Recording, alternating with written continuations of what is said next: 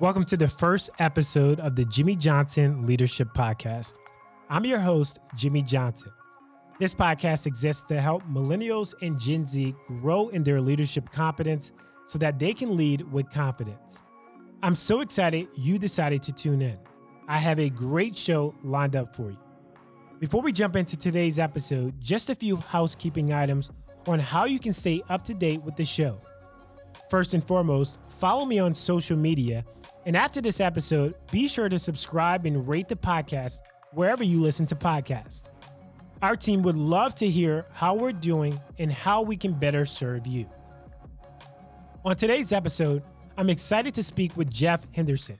He's an entrepreneur, speaker, pastor, and business leader. His best selling book, Know What You're For, launched a movement in nonprofits around the world and has become a focal point for many businesses. As a founder of the For Company, Jeff's aim is to help organizations build a good name where purpose and profit grow together. Jeff was recently named by Forbes magazine as one of 20 speakers you shouldn't miss. Prior to working as pastor, Jeff started his career in marketing with the Atlanta Braves, Callaway Gardens, Lake Lanier Islands, and Chick fil A, where he led the company's regional beverage marketing strategies. Let's welcome Jeff Henderson to the Jimmie Johnson Leadership Podcast. Jimmie, good to be with you, buddy. Thanks for having me. It's a pleasure. You know, I've been following your journey for quite some time. I've seen you on numerous podcasts, and so it's really an honor to have you with me today. You have a very interesting career path and journey in leadership, uh, having worked for uh, the Braves, the Atlanta Braves. You've also worked for Chick fil A and also North Point Ministries alongside of uh, Pastor Andy Stanley.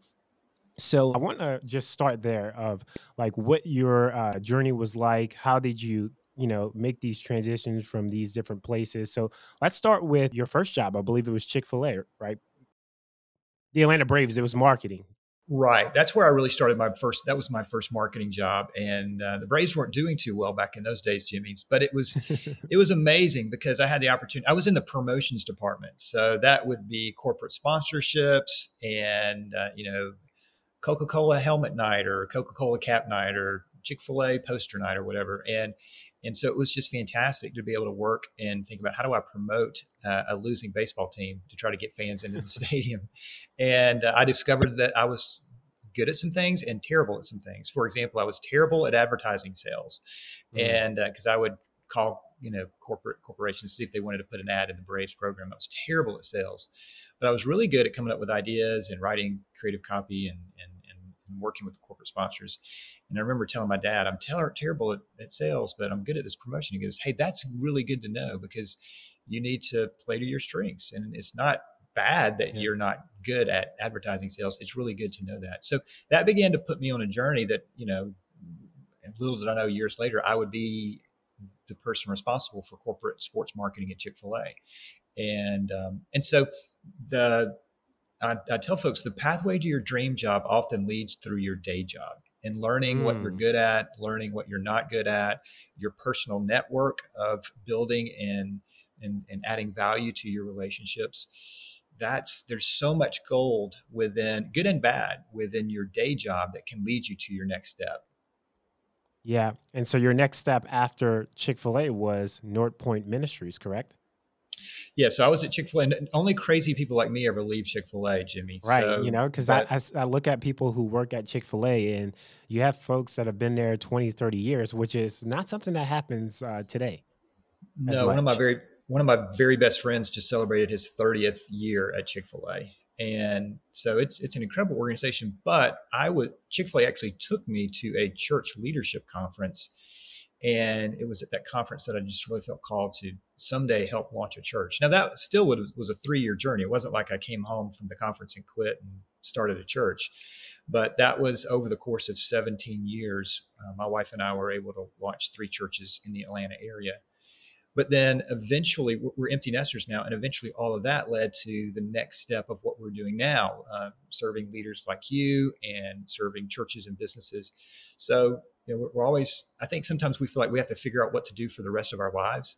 What I've discovered yeah. on my career path is we just have to figure out what to do next. And many times that just simply means doing your very best job that you can where you are. And uh, so those those career paths, uh, those next steps, they weren't really planned out. I, I, remember hearing one of my heroes say, uh, John Maxwell say, "I never had a clear vision. I just kept moving forward."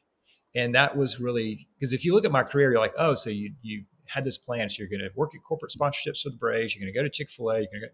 No, I wish I was that smart, but I but I did show up to work every day, and I did do my best, play to my strengths, uh, try to avoid the weaknesses or delegate the weaknesses so that the, that particular area could get done.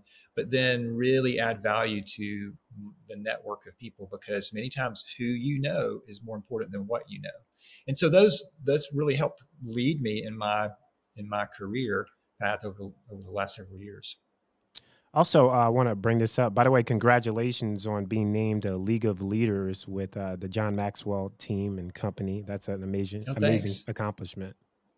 Thank you. Yeah, so it's uh, John's doing a great job of of bringing in additional voices so that um, his legacy can continue. You know, succession is a is a challenging thing for founding leaders, and, and he's bringing different voices in, and and uh, so I'm honored to be uh, a little thought leader there to add a little bit of value to to what John's already doing. Yeah, and you know I love uh, John Maxwell. I follow him. He's a leader of leaders, and so to to say that you have a relationship with him says a lot about your success as a leader and uh, where you're going on this journey. But let's talk a little bit about your first book, knowing what you're for. In the book, you talk a little bit about really knowing like whether you're an organization or even an individual who's who's a leader in business knowing what you're for rather than focusing on what you're not for. Because we live in a culture where everyone says well i'm not for this or i'm against this but we don't really talk a lot about what we're for. What was the um the heart behind this book? I know uh, when you were at north point you did a sermon series on this particular topic and i think you just took off and, and really uh, made something big out of it. Well, one of the things I, I, have discovered is that clarity is really important in terms of what does this organization want to be known for and who are we playing for and what are we playing for in this organization? And there's a lot of assumptions that everybody knows. Uh, there's a friend of mine who would often walk around the organization and say hey the main thing is keeping the main thing the main thing. And but that's that's huge but there's an assumption that everyone knows what the main thing is. So i encourage leaders to do a vision inventory mm. um, just like they would do you know product inventory. A vision inventory would be walking around and going hey what do you think we want to be known for as an organization and it can't be a 17 paragraph mission statement that we came up with on a retreat seven years ago that nobody can recite or remember. Because so what, what you're talking about is vision isn't only a compelling vision. It also has to have language that is portable. So the less words, the better, because I want people to be able to communicate our vision 10, 12 people down from them. That's when vision begins to stick. And that's when the vision really begins to flow from, from heart to heart. And you, you want to engage the hands of people, but you, to really truly engage the hands of people, you have to engage the hearts of people. So I was meeting with a mentor one time and I, and I just said, Hey, this is, I'm so blessed. I mean, I got to work for Chick fil A that's had same store sales increases for over 50 years. And yet, the same time, I've been able to work at North Point Ministries, one of the largest nonprofits in the country. And I've seen this explosive growth, and it's just a blessing. And he's, he kind of pushed back a little bit and said, Well, it is a blessing, but it's a stewardship responsibility. What, what have you learned? And what can you share with the rest of us? And if you can write it down and give it to people, that'd be great. So that's kind of was the genesis of the book. And as I thought about it, I thought, you know, it really comes down to two questions Question number one is what do you want to be known for? What's your compelling vision? Number, question number two is what are you known for? And that's the customer's reflection back to you on whether or not you are delivering on your vision and promise on question number one. And momentum or the lack thereof depends on how small or wide the gap between those two questions are. And, and here's the power of those two questions, Jimmie. When what you want to be known for, your compelling vision, when what you want to be known for is what you're known for, well, you create vision carriers. You harness the world's most powerful form of advertising, which is word of mouth advertising. Yeah. And uh, they tell people about your business. So that was kind of the genesis behind the book. But at the same time, I was working at a church and we were doing the same thing. We were asking the question, hey, what do we want? I mean, as a startup church, what do we want this church to be known for? And in the course of that conversation, our team said, you know, many people are more familiar with what the church is against rather than what the church is for. We should be known for what we're for. And we thought, yeah. well, who are who are we for, right? And so uh, we were in Gwinnett County, which is a northeast suburb of Atlanta, Georgia, and we just said, well, you know, we're for Gwinnett County kids and students, and Gwinnett County businesses, and Gwinnett County, um, you know, government, and we're we're just for it. We want our county to to be better because we're here, and so that's when we launched for Gwinnett. That's what we're for. We're for Gwinnett. And so I think it's important to understand that that's two words, right? And so when people said, Hey, what does this church want to be known for? We would say, Well, or what is for Gwinnett? Well, many people are more familiar with what the church is against rather than what the church is for. We're for our community and we're for you. And that language was so simple and portable that it allowed um, our startup core team of just a few people to be able to invite their friends to what we were doing. And and then what happened after that, Jimmie, is I just I started getting getting coffee mugs and T-shirts in the mail from for El Paso and for wow. Guatemala and for the Valley and for Charlotte and all of this, and that eventually led to what I'm doing now, just trying to coach businesses and churches and nonprofits about, hey, let's get really, really clear. This what people tell me is that this is pretty simple. I'm like, absolutely, but simple is hard. Simple is not yeah. easy, and um, so if you walk around your organization and do a vision inventory and everybody knows what you want to be known for, you're in rare air. But even if that's true, the other principle here that I wrote about in the book is that leaders are repeaters. Vision yeah. leaks, vision evaporates. You have to come to work every day and ask, What did I do today to cast vision and to remind people of what our vision is? And in a in a world coming out of COVID or you know however we want to describe that, I don't know post COVID or current COVID, whatever it is, it now more than ever you got to really get clear about this because we have a lot of people now that are leaving their jobs and leaving organizations. And if you don't yeah. have a compelling vision, they'll just go somewhere else because I think they've realized life is too short to work somewhere where there's not some kind of bigger bigger purpose than just staying in business. That's so good.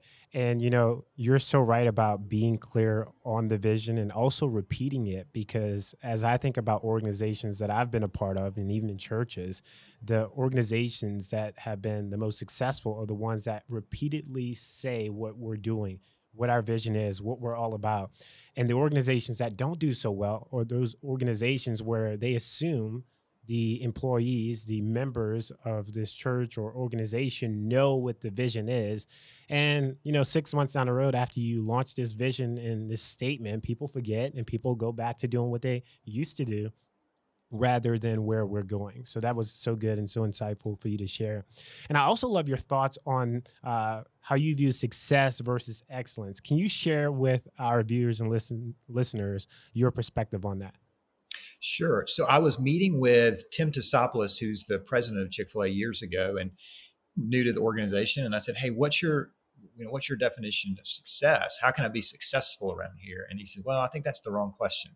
mm. He goes, Success is comparing yourself to other people or the organizations. What you need to be thinking about is excellence. And excellence is comparing yourself to your own potential. Excellence mm. is an organization that doesn't get um, so bothered by what the com- competition's doing. Rather, they instead are seeing what, what is our excellence and how can we get better? And I'll give you a quick example from Chick fil A world. Chick fil A was, and eh, back in this time and still is, number one in all of their markets in terms of the favorite chicken sandwich. So if you look at your mm-hmm. competitors, you could say, wow, we're successful in every single market. We have the most popular chicken sandwich. But instead, they thought, you know, there. I feel like there's ways that we can make the sandwich even better, and they created a new way, a new tiered basket that would allow the fillet in in the pressure cooker to um, to be better, and and it actually got better. And they didn't have to do that, but they wanted to go. I think we can get better, mm-hmm. and so that that pursuit of excellence um, is so important. Now, can we learn from our competitors? Absolutely.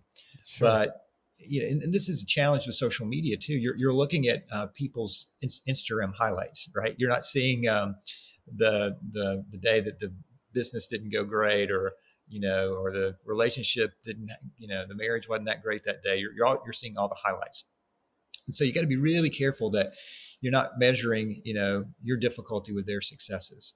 And yeah, um, so good. And so success is comparing yourself to others. Excellence is comparing yourself to your own potential. Yeah. And I heard you uh, recite this before. You said you can't allow systems and scale to drive out the humanity in business. And when you said that, I was like, I can relate to this so much because so many times we get so focused on the systems and the structures of an organization that we forget about the people that drive those organizations. Can you can you share what your heart is behind that? I worked for two massive organizations that had to depend on systems and scale, right? I mean, if you've got 2,500 outlets that we want to make sure that everybody has two pickles on the sandwich. You've got to have systems and scale to be able to do that. If you've got churches around the country that are doing student ministry and adult ministry and Sunday morning programming and all of that, you want to have systems and scale. And all of that is really, really important. So I wanted to be careful when I said that comment that I'm not saying that systems and scale are, are bad or wrong. They're, they're right. incredibly important. The problem is, is that when you have systems and scale, you can talk yourself out of the one-on-one interactions. Mm. And at that point, you become kind of a invisible, seemingly uncaring, too big to really see people organization. And the more personable you are, the more remarkable you're going to be for an organization. And I, see this all the time in social media. The larger the organization gets, the more they just start, they just talk about themselves. And I put in the book if a business was a person, many businesses would be considered narcissists because it's all look about wow. how great we are and look at how wonderful we are. Did you know that we're better than our competitors? And man, mm. we are awesome. so if that was a person, you're like, I think that person has a problem. And right. so what you have to do is to shift the focus from the business and shift the focus to the, the, the, the people. And I give an example of this. So um, and I use social media as an example because it's just kind of an easy one to, to see. Let's let's pick Starbucks. Does Starbucks need to tell us when their, you know, um, new breath, new item is coming out in the fall or, um, you know, all that when their pumpkin spice lattes coming out? Yeah, we want to we want to yeah. hear when that's coming out, right? But a friend of mine told me one time that she was a big Starbucks fan. She goes, I, I, posted a picture of my Starbucks mug one time, and Starbucks commented and said, Thanks for being a part of Starbucks. We love it. She goes, I took a screenshot of that and sent it to all my friends and said, Look at Starbucks talking to me. And I said, So, how many other times have you taken a screenshot of something and sent it from Starbucks that they posted and sent it to all your friends? And she said, Oh, I've never done that before. Exactly what mm. happened is yeah there's systems and scale that you know need to leverage social media for starbucks but they weren't content to just stay on their platform and just be, have a monologue. They wanted to have a dialogue. You're going to have a, a dialogue with customers. You have to see the humanity of the business. Now here's the here's the pushback i get on this jimmie. Mm-hmm. the pushback i get is we can't do this for everybody so we're not going to do it for anybody. This yeah. is why i love what andy stanley said. This is so insightful. He said do for one what you wish you could do for everyone now, good. if you if you do for one, here's the power of that. If you do for one what you do wish you could do for everyone on a consistent basis, that one really begins to add up. And it's not just that one, they tell others about you. Oh my goodness, Starbucks commented on my Instagram post or something. So that makes an organization feel less impersonal and it allows the organization to say, "Hey, we see you out there."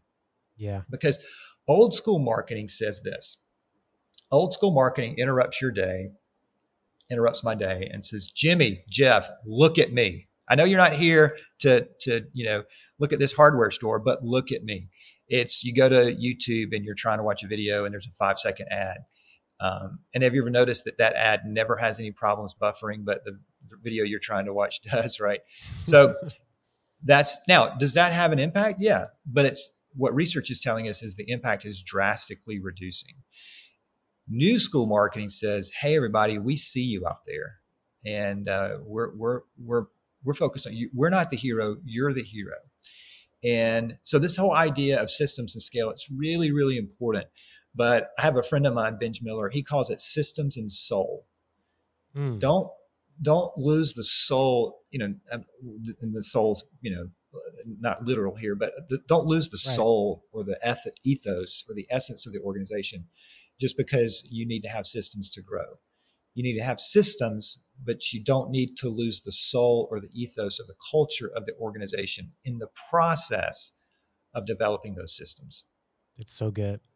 You know, switching gears here a little bit, Jeff, over the last, you know, two decades or so, you've worked at some incredible organizations and have seemingly transitioned well.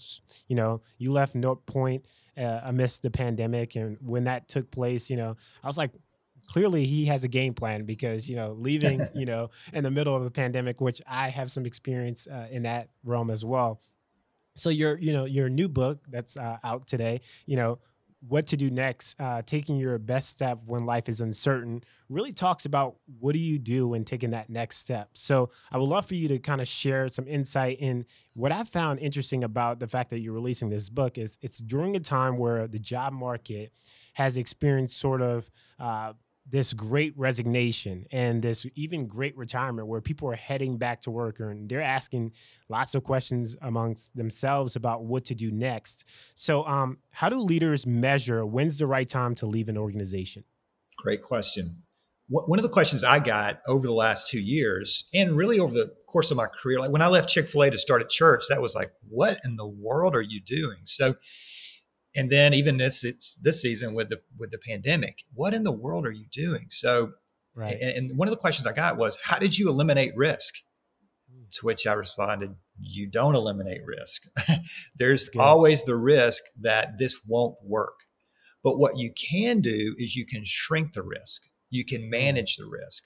So i want to make sure that any career move it's not like i'm making this massive leap over the grand canyon but I am probably jumping over a wet mud puddle, and there's chances are I might get wet and muddy and fall down.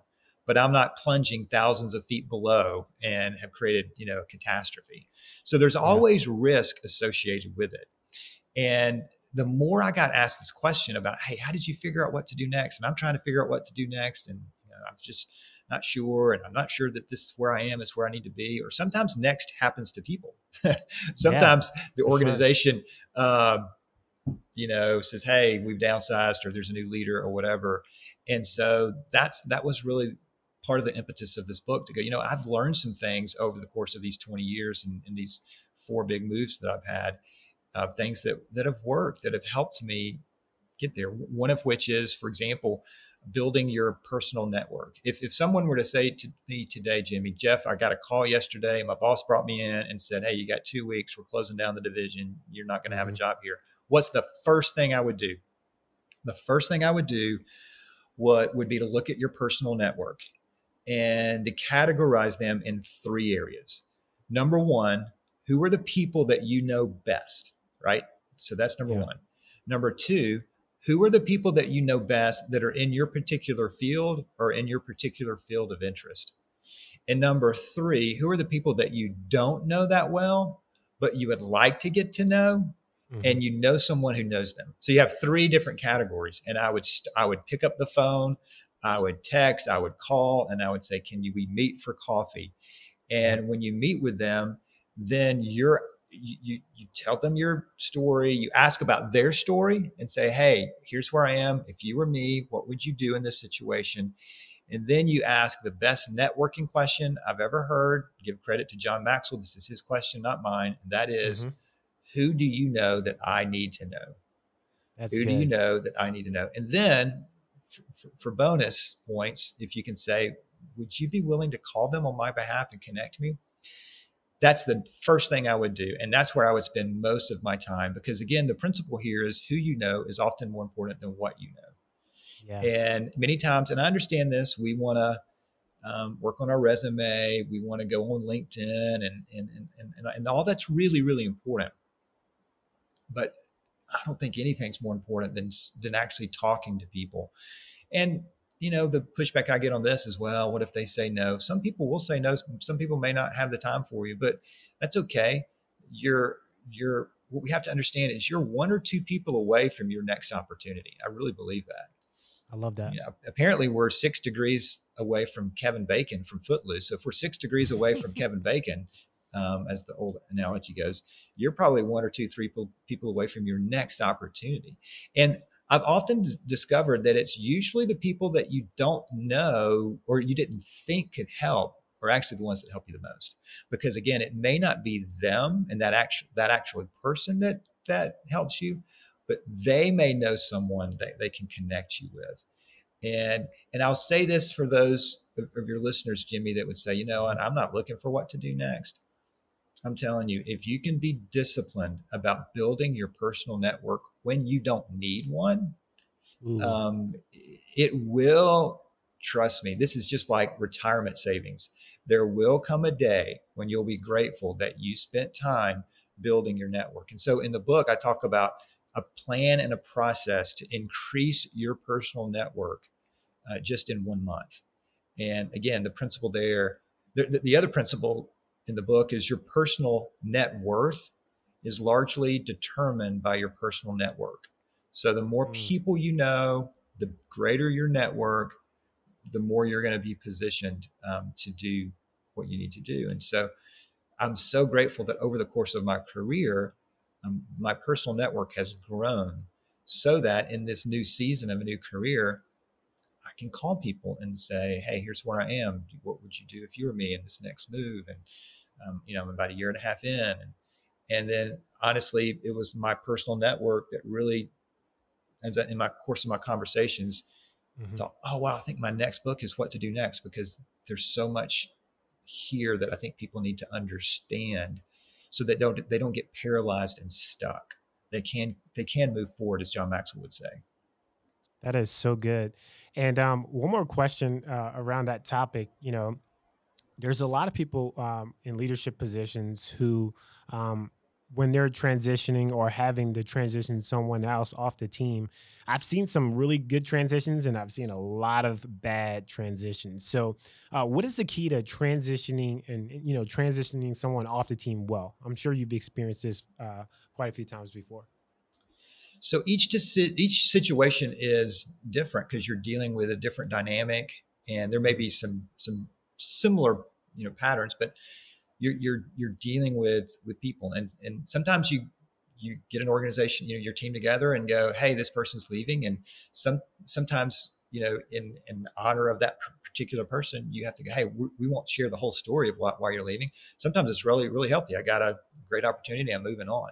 So the overarching principle for me is honor the person, honor the person, and and then honor the organization as well. And you know, my my what, what I wanted to do in our, our organization and the teams I served is I would tell them, hey, I hope you stay here for the rest of your career. But if you choose to go elsewhere, my hope is that you'll look back on your time with my leadership and me serving you and you'll go that was the best experience i had and it helped position me for what was next for me. And i think i'm always careful to say things like our team and my people they're not yeah. my people. They're not That's my good. team. They're not our people. They're not our it's it's the the the team the people but it's not mine. I don't own anybody and i don't these people don't you know, whenever I see a leader start talking really too much about loyalty, that you need to be loyal to me and you need to be loyal to the organization, ooh, there's a, a little bit of a red light that starts blinking in the organization. Like, no, they don't. They don't need to be loyal to you and they don't need to be loyal to the organization. What you need to do is to create an, an organization and a culture where they want to belong. Mm-hmm. And if they want to belong, the benefits of loyalty will eventually come out. I mean, loyalty in and of itself is not evil or wrong.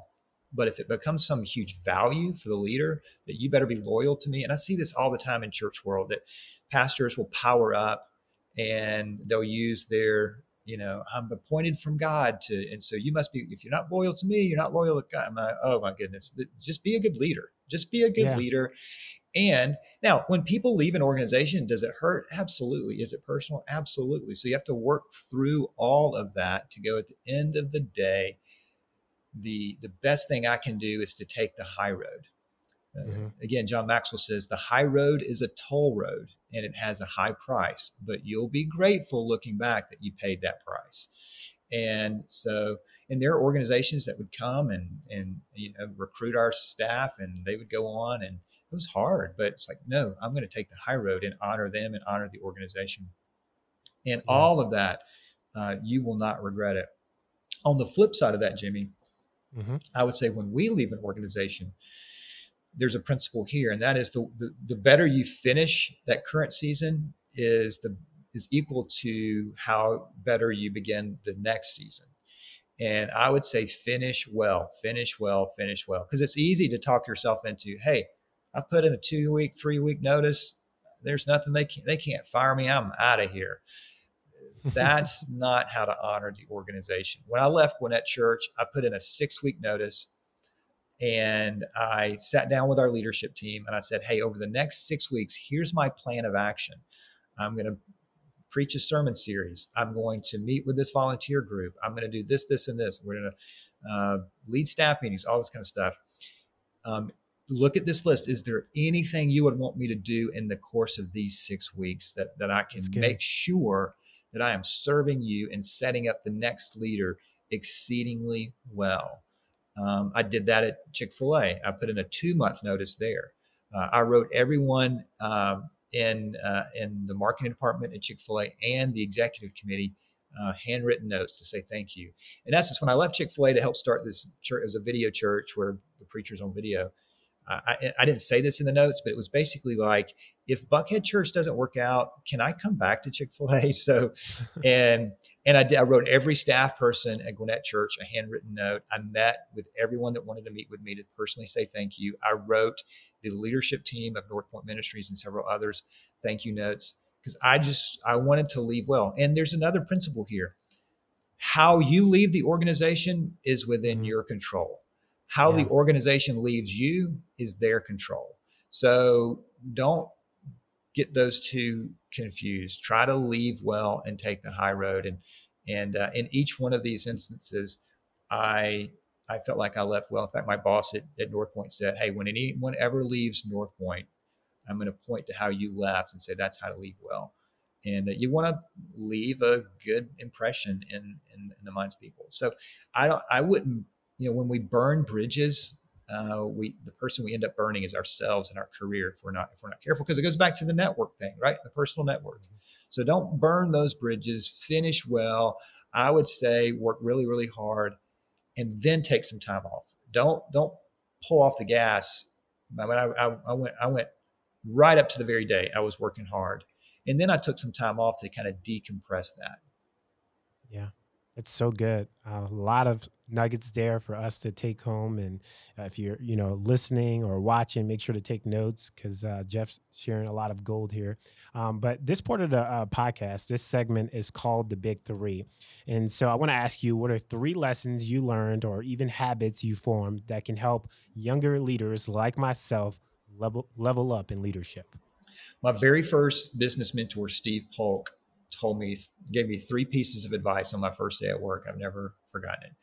He said, number one, there's not a limit to what a person can do when he or she doesn't care who gets the credit. And it's the it's the humility challenge. But the thing I love about that is it's a confident humility. There's no limit to what a person can do. Hey, we, we've got plans and visions and we're going somewhere.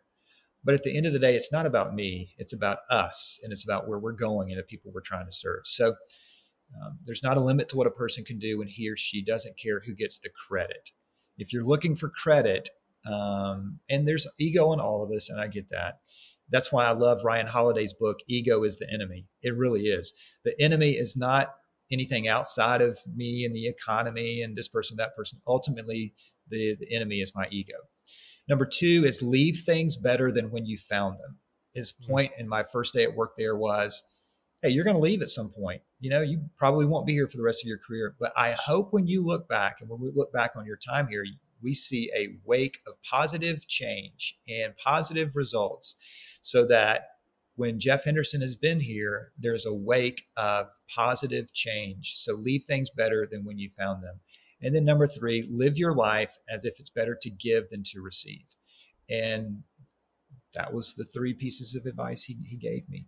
And I would say, as a bonus, um, be sure that your morning and evening routines set you up for success. So a great day begins the night before. And so, what can you do the night before to set up the, the next day? And um, this is a challenge if you're not an evening person or a morning person, which wherever one you are. But those morning and evening routines are, are really really helpful. But to go, to go back to what Mr. Polk told me, those those three have stuck with me. Jeff, thank you so much for that. And uh, Jeff, tell us how uh, people can go about connecting with you online.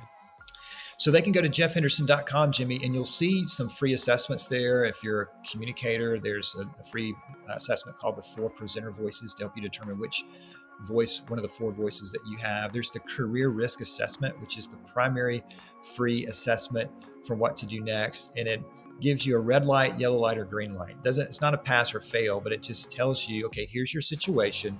You've got some work to do potentially before you leave, or hey, you're ready to go. If you so that career risk assessment is so helpful because you know the first job for any of us is to define where we are. Um, and there's some other uh, free assessments as well. And then the books are Amazon, Barnes and Noble, you know, wherever books are sold, right? Wherever books are sold. Well, Jeff, before we go, how do people follow you on social media? Jeff Henderson on Twitter, Jeffery Henderson, J E F F E R Y, on Instagram, LinkedIn, and Facebook. And when you get the book, I will say this, Jimmie, my cell phone is in both of the books. And just I love that. text me, and I love interacting with. I, I, I, get about a text or two a day, which is which is fun. So just text me, and uh, that would be a good way to stay in touch as well.